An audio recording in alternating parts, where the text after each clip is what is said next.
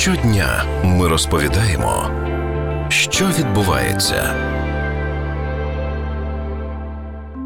Болгарія, Чехія, Данія, Німеччина, Греція, Хорватія і Польща вирішили почати видавати перші сертифікати вакцинації ЄС у той час, як деякі країни вирішили запустити цифровий сертифікат ковід тільки тоді, коли будуть розгорнуті всі відповідні функції. Найближчими днями і тижнями до цієї ініціативи мають приєднатися ще більше країн. Створений усього за два місяці шлюз ЄС забезпечує перевірку функцій безпеки, що містяться у QR-кодах всіх сертифікатів. Це дозволить громадянам і влади європейських країн бути впевненими у їх достовірності. Під час цього процесу жодні особисті дані не передаватимуться і не зберігатимуться. Україна же поки що працює над створенням своїх сертифікатів.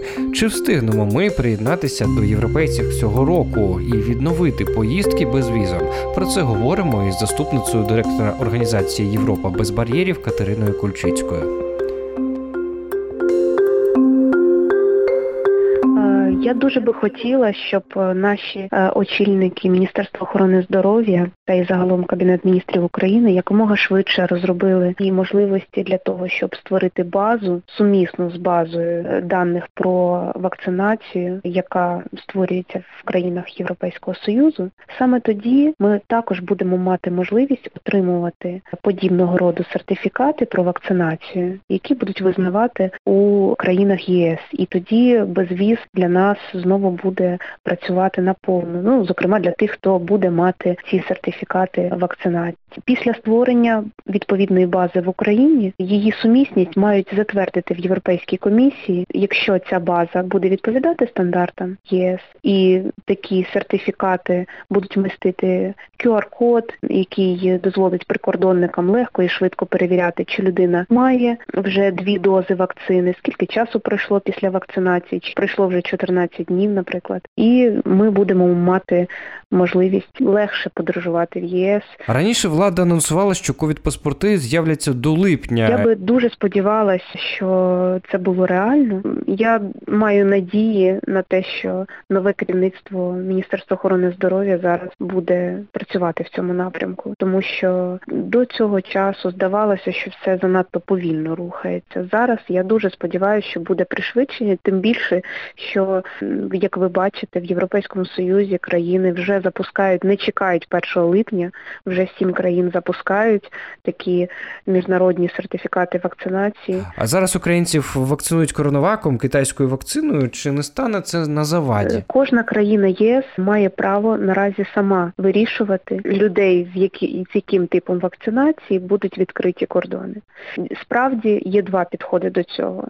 Один з підходів це власне ті вакцини визнані повністю в країнах ЄС, в усіх країнах ЄС. До них е, відносять ті, що роблять в Україні. Це Pfizer і AstraZeneca. Та китайська вакцина, про яку ми з вами почали говорити, вона наразі визнана в ООС, і це чудово, це чудова новина. Країнам ЄС дозволено отакі рекомендовані вакцини, рекомендовані в ООС вакцини також. Тому це залежить від окремих країн. І вже є інформація про те, що ряд країн, таких як Греція, такі як Угорщина, вони будуть відкриті для тих, хто вакцинований коронавак. Ковід-паспорти для Європи матимуть лише вимоги щодо вакцинування, чи можливо достатньо буде тестуватися? Насправді, перший проект цих е, сертифікатів березневий, якщо я правильно пам'ятаю, він якраз містив не тільки вакцинацію а він містив також і чи людина перехворіла на коронавірус, чи людина має відповідні вакцини, коли саме вона їх робила. І ще один пункт це чи є у неї негативний ПЛР-тест. Тобто дата його е, проведення також е, містилася в цьому сертифікаті. Таким чином людина могла, пред'явивши його, е, наприклад, прикордоннику, прикордонник зчитував QR-код, QR-код виходив одразу в систему захищену, де не немає персональних даних. Це, до речі, дуже важливо для країн Європейського Союзу, щоб не можна було ось так просто всім роздавати свої персональні дані. Але в цій базі одразу було б чітко зрозуміло, чи ця людина має підстави для проїзду е, ну, в рамках цього сертифікату.